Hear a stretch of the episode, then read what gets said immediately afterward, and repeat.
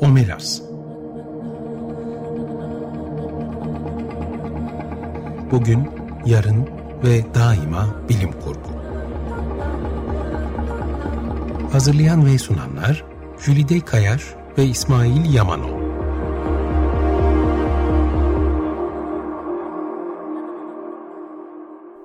Merhaba, 95.0 Açık Radyo'da Omelas'a hoş geldiniz. Ben Jülide Kayaş. Ben İsmail Yamanol. Bilim kurgudan söz ettiğimiz programımız Omelas'ta bugün bizim için özel bir gün aslında. Çünkü ilk kez sizlerle canlı yayında buluşuyoruz. Evet heyecanlıyız birazcık. Ee, ama herhalde üstesinden geleceğiz diye umuyoruz. E, bugünkü konumuz bilim kurgu edebiyatında öykücülük diye e, konuştuk. E, sadece öykülerden değil daha sonrasında e, bilim kurgu alanında verilen ödüllerden de söz edeceğiz. Ama önce bir hikayelerden, öykülerden başlayalım dersek galiba her şey zaten hikayeyle başlıyor değil mi? Tabii insanın başka insanlara bir şey anlatması, deneyimlerini aktarabilmesi aslında genel anlamda buna öykücülük diyebiliriz. İnsanlık evet ta en başından eski. Gılgamış'la başlayan bir hikaye aslında bu. insanlar birbirine bir şeyler anlatmak istiyor. Dediğin gibi bir e, iletişim kurma çabası var, bir bağ kurma çabası var. Deneyim aktarmak aslında asıl dert. E, daha sonra tabii bu neye getiriyor? Bir arada olmayı getiriyor. Bunun devamında bunun yan ürünü olarak ne geliyor? Kültür, uygarlık. Bunun devamında gelen. Mağaraları o eski insanların çizdikleri fotoğrafla şey e, görseller de aslında bir nevi öykü anlatmak. Bir nevi fotoğraf aslında. evet, o zamanın fotoğraf. Evet doğru. gerçekten öyle. E, bilim kurgu neden bundan farklı olsun? E, zaten e, programımızın e, önceki bölümlerini her zaman e, Spotify'dan ve kayıt arşivlerinden de izleyebilirsiniz. İlk programlarda söz etmiştik. E, Anadolu'dan çıkıyordu bilim kurgu. Hı hı. İkinci yüzyılda Samsatlı Lukianos'un ilk e, eseriyle ortaya çıkıyordu. Onun adı olmuş bir öyküydü. Yani onun adında bile öykü, bile öykü adı geçiyordu. E, bu hep böyle başlamış, devam etmiş. E, sonrasında aradan tabii Lukianos'tan ilerleyerek hızlı sararak gelelim çünkü konuşacağımız başka şeyler var. E, çok e, Poe diyebiliriz, Jack London, Edgar Rice Burroughs. Bunlar 20. yüzyıla kadar e, değişik e, yazarlar bilim kurgu türünde de eserler vermişler. Shelley ile başlıyor zaten. Hı hı. Frankenstein o da hani roman olsa da anlattığı e, şey açısından anlatıyı da yine bir öykü olarak sayabiliriz. Bir öykü geleneği var. E, burada herhalde şeyi konuşacağız değil mi? Alt kültürlerin nedir? Korku, bilim kurgu, polisiye. Polisiye hepsinin kaderi aynı olmuş. E, ilk önce öykülerle ortaya çıkıyorlar. Evet ya yani eski dönemlerde özellikle işte bu türlerin daha böyle ana akım e, edebiyatın içine yuvalanamadığı dönemlerde e, ellerindeki üretim araçları yegane e, olarak öykü, e, ki bunlar da o zamanın dergilerinde falan yayınlanabiliyor mu sadece? Belki bunu bozan bir tek şey olabilir. E, tefrikalar olabilir. Evet. Tefrika halinde yayınlananlar var. Onlar daha sonra romana dönüşüyor işte Charles Dickens'ların falan zamanında. E, fakat bunun dışında e, bizim konuştuğumuz bilim kurguda özellikle ilk ortaya çıkış hali bu e, edebiyatın öyküler üzerinden evet. gidiyor. İşte dediğimiz gibi 20. yüzyıla kadar gelenler daha sonra 20. yüzyılın başlarında özellikle Amerika'da yoğun bir öykü e, üretimi var bilim kurgu alanında. Bilim kurgunun sac ayağı gibi aslında bir nevi öykücülük. Evet, evet, evet destekleyen bir Tabii. şey. Sonra sahneye çok egzantrik bir kahraman çıkıyor. Çok e, nevi şahsında münhasır Hugo, Hugo Gernsback çıkıyor. Lüksemburglu bir girişimci. Kendisinden daha önce yine uzun uzun söz etmiştik ama e, dediğim gibi Lüksemburglu Amerika'ya gelmiş. E, bilim kurguyu çok seviyor ve şey olarak görüyor bilim kurguyu. Diyor ki Jules Verne, e, H.G. Wells ve Edgar Allan Poe tipi hikayeler olsun. Yani bilimsel gerçeklerle e, kehanet havası taşıyan bir vizyona sahip hikayeler olsun bunlar. Böyle büyüleyici serüvenler olsun. Bunun hayalinde hiç yılmadan arka arkaya dergiler çıkarabilme becerisi var kendisinin. E, bunları işte yüzde 25 bilim, yüzde 75 edebiyat Formülü olarak harmanlıyor kafasına göre. Bunları bir araya getirdiği e, dergiler çıkarıyor. Bunların e, en önemlisi ilk çıkan öykü 1926'da Amazing Stories. Arkasından dediğimiz gibi sürekli dergilerin batması ardından Gershbeck'in asla yılmadan bir ikincisini çıkarması. Batmalara doyamayan adam. Asla asla. Arkadan gelen Wonder Stories var 1930'da. Ee, sonra bunun adını e, aslında Science e, geçerken içinde değiştiriyor. E, Science Stories'ken e, Wonder Stories'e çeviriyor. Diyor ki hani bunun içinde science geçiyor. Science hatta scientificationken science fiction'a evet. dönüştüren kişi de kendisi. Startling Stories'e kadar giden hep işte stories yani öyküler diyorum bu öykü dergilerin de adında hep e, dergilerle çoğalan, yayılan bir e, hikayeler silsilesinden söz ediyoruz aslında bir nevi aslında bilim kurgunun doğuşu öyküler üzerine olmuş bile diyebiliriz. Çünkü e, o dönemde özellikle e, bir roman yazmak, bu romanı e, kabul ettirebilmek yayın evlerine fevkalade zor bir şeydi. Ama öyküler e, hacimsel olarak daha e, küçüktü e, ve mesajını doğrudan karşıdaki kişiye iletebilmesi açısından e, çok faydalıydı. Bir de pulp kültürü dediğimiz evet. şey bunların gerçekten maliyeti de kitap yani basılı Hı-hı. hardcover romanlara göre çok daha ucuz olduğu için orada pulp fiction hikayesi var. Kolay tüketilebilen. Kolay tüketiliyor, kolay dağıtılabiliyor. Gazete bayilerinde kolaylıkla herkesin erişebileceği yerlerde satılıyor. E, bunlar devam ederken bir başka efsane e, editör giriyor devreye. E, John Campbell. Hı hı. 1937'deki Outstanding Science Fiction da e, başlayan bir editörlük e, dönemi var. Bu da aslında şu yine bir dergicilik söz konusu. Bu dergilerde öyküler yayınlanıyor ama bu sefer e, daha dominant, daha belirleyici bir editörden söz ediyoruz. Bu da e, şunu belirliyor e, tuhaf bir şekilde bilim kurgunun e, tarihteki yerini, akışını evet. belirleyen edebi edebiyat Kırılma tarihindeki biri. tam öyle. Kimler çıkıyor buradan? Asimov çıkıyor Tabii. mesela. Heinlein çıkıyor. Arthur Skiller çıkıyor e, o dönemin işte aslında günümüzde bilim kurgu dediğimizde aklımıza gelen o büyük yazarların hepsi bir nevi e, Campbell'ın e, şeyinden geçmiş, çarkından geçmiş yazarlar evet, aslında. Gerektiğinde yönlendiriyor, gerektiğinde hikayelerini düzeltebiliyor. Hatta efsane vardır Asimov'un üç robot yasasının fikir babasının aslında Campbell olduğu söylenir. Değil mi? Evet, evet. Ee, tabii bunlar olurken bir de e, World Con Convention, Science Fiction World Convention ona da çok karar veremedik. Fuar diyeceğiz herhalde buna değil mi? Dünya evet, tam bilim bir karşılığı kurgu. yok aslında fuar diyebiliriz. Evet öyle diyebiliriz. Yani bu aslında şöyle bir şey. Büyük bir e, şimdiki bir kongre merkezinde düzenlenen büyük bir etkinlik gibi düşünelim. Bilim kurgu meraklıları bir araya geliyorlar. Yazarlar, okurlar, hayranlar. Hatta e, Comic Con'da bundan sonra çıkıyor değil mi? Kostümlerle evet, katılmak. Bizim o bitmek bilmeyen topluluk olma Evet, evet, evet. Her ne kadar alt kültürsek de belki alt kültür olmanın getirdiği hayatta kalma evet. şeyiyle, derdiyle bir arada olma, bir araya gelme Hı-hı. hali. Ee, işte bu e, 1939 yılında yani çok daha öncesi de var bu Dünya Bilim Kurgu Fuarı'nın 39 yılında şunu konuşmaya başlıyorlar. Bu tam da bizim bir araya geldiğimizde konuştuğumuz şeyleri de hatırlatıyor bana. Ya geçen sene en iyi öyküler nelerdi? Geçen sene hangi neler? Kitaplar hangi çıktı? kitap basılmıştı? Ne harıl harıl kimleri okuduk? Bitmez ya o konuşmalar. Onun gibi bir şey herhalde. Orada diyorlar ki acaba artık biz bunu bir e, kurumsallaştırsak mı? Buna bir ödül mü versek demeye başlıyorlar. 39'da konuşuluyor dediğim gibi bu. Ama işte kör tali hayat buna izin vermiyor. Bir yandan hayat devam ediyor savaş var. Savaş.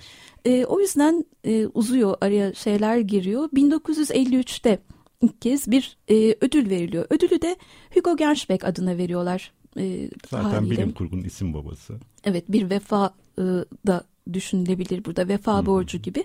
1953'te ilki veriliyor. 54'te bir ara giriyor. 54'te düzenlenemiyor. 55'ten bu yana çok düzenli bir şekilde Hugo ödülleri yani bunu şeyle kıyaslayabiliriz. E, kıyaslanıyor zaten böyle bir şey de var. Diyelim ki Oscar ödülleri. Bilim benzer. kurgunun aslında Oscar gibi. Tam öyle, tam öyle. E, şeyler işte e, ilk başta sadece 7 dalda ödül verilirken şu anda 17 dalda ödül verilmeye başlanmış e, şeyi ödül de e, bronzdan bir roket. O roketi de işte o zaman tasarlamışlar. O bronz roket hiç değişmiyor ama alttaki kaide her yıl değişiyor. Bu da e, Hugo ödüllerini veren İkoniktir komitenin. zaten. Evet evet o alttaki kaidenin değişmesi e, söz konusu. Hugo ödülleriyle ilgili çok ilginç bir şey var. Mesela Bradbury hiç kazanamamış bu ödülü. evet öyle bir durum var. E, onun dışında Ballard, Michael Moorcock aday bile olamamış. Hani şey e, Bradbury galiba kısa öykü dalında epey bir başvurmuş kazanamamış. Yeni dalgacıları biraz evet, dışlamışlar galiba. Dışlamışlar. İşte bunu da herhalde programın sonunda konuşuruz. Bu ödüllerle ilgili ne kadar e, güvenilir, nedir, evet, ne değildir. Tartışmalı konular. Her zaman net ameli konular bunlar. Hugo ödüllerimiz bunlar. E, bilim kurgunun as ödüllerinden. Bir diğeri de Nebula ödülü. Nebula da çok önemli bir ödül. E, bu da Science Fiction and Fantasy Writers Association, Bilim Kurgu ve Fantazya Yazarları Birliği'nin e, 1966'da vermeye başladığı bu ödül. E, bu da 1974'e kadar 4 dalda verilmiş. Günümüzde 6 dalda veriliyor. Bunun da e, ödülü işte şeffaf bir blok var. O bloğun içine gömülü yaldızlı bir nebula diyebiliriz. Buna da eğer e, Hugo'ya Oscar diyeceksek şeyde Nebula'da Emmy ödülleri yerine geliyor. Oscar'la Emmy de öyledir ya zaten. Çekişme.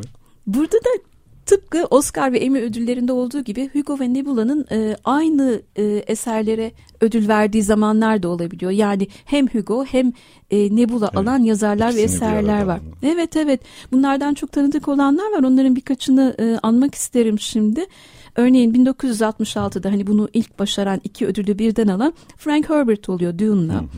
E, arkasından 1970'te Karanlığın Sol Eli, Le Guin. E, zaten o zaman 1970'te ortalığı darmadağın eden bir eser Karanlığın Sol Eli. 71'de Halka Dünya e, Larry Niven.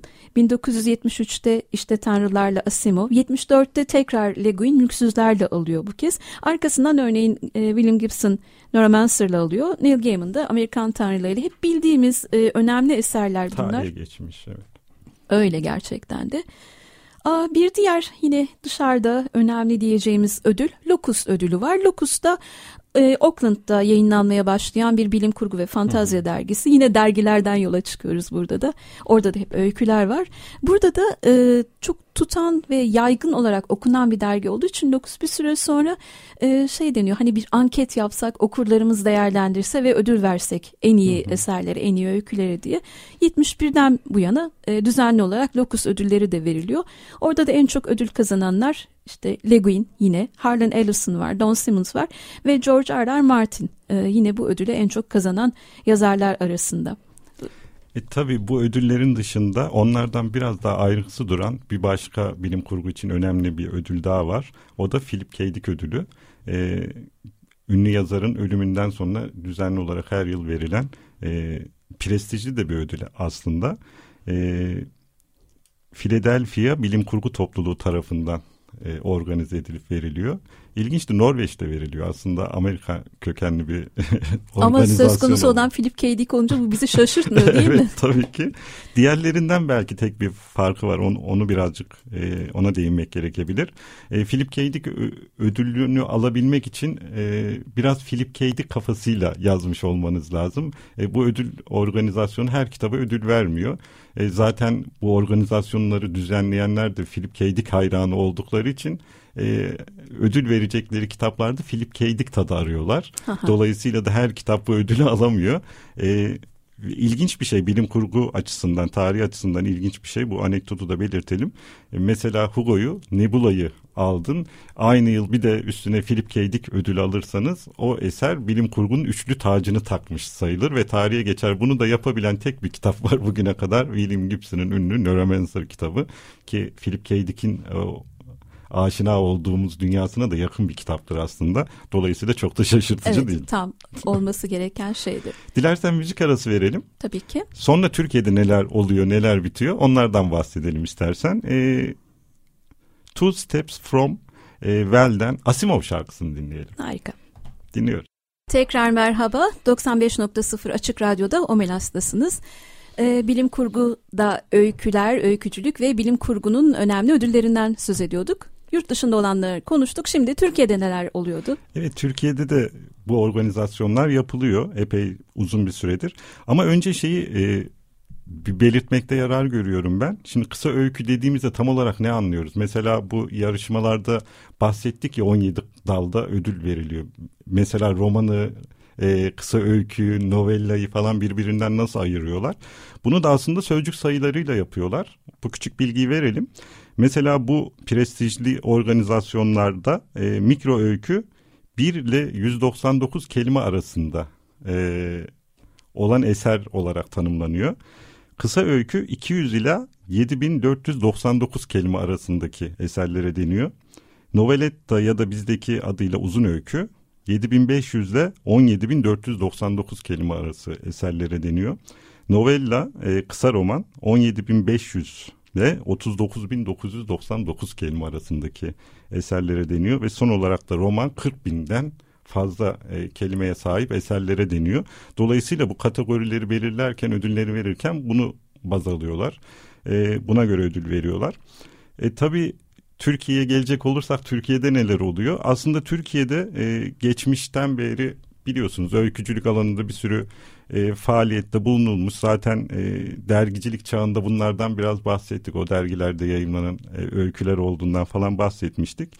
E, ama kısa öykülere e, ödül verilmesi açısından ilk aklımıza gelen tabii ki Türkiye Bilişim Derneği'nin 1998'den beri düzenli olarak verdiği e, ödüller var. TBD Bilim Kurgu Öykü Yarışması.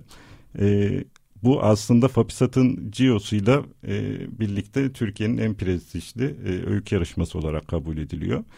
Bu öykü yarışmasını yani TBD öykü yarışmasının şöyle de güzel bir yanı var. Oraya or, orada seçilen öyküler daha sonradan kitaplaştırılıyor. An, yani bir nevi antoloji halinde piyasaya sürülüyor. E, şu ana kadar e, dört tane kitap bu şekilde e, okurla buluştu. E, hatta 2023'teki e, Türkiye Bilişim Derneği'nin 2023 e, bilim kurgu öykü yarışması da yeni sonuçlandı. Evet. Onun istersen değil mi sonuçunu da şimdiden paylaşalım. Bir, bir iki gün oldu yayınlanalı. E, birinciliği Başak Altuğ aldı. Hava Plus Hava Artı adlı öyküsüyle. İkinciliği Rıdvan Karlıdağ Bilinmezlik Çağı adlı öyküsüyle. Üçüncülüğü de Salih Can Sezer Soğanlı Menemen ya da Peynirli Omlet adlı öyküsüyle. evet tabii bunların gerekçeleri var. Şimdi vaktimiz olmadığı için bunları anlatamayacağız.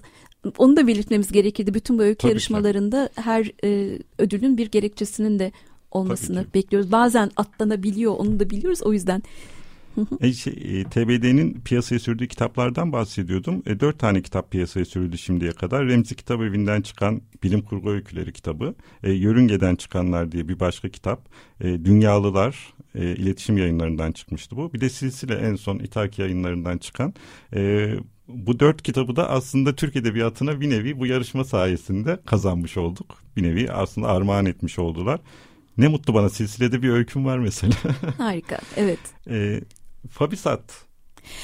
Evet e, bir de tabii Fantazi ve Bilim Kurgu Sanatları Derneği Fabisat'ın e, verdiği ödüller var. Bu yıl 10. yılını kutluyor Fabisat.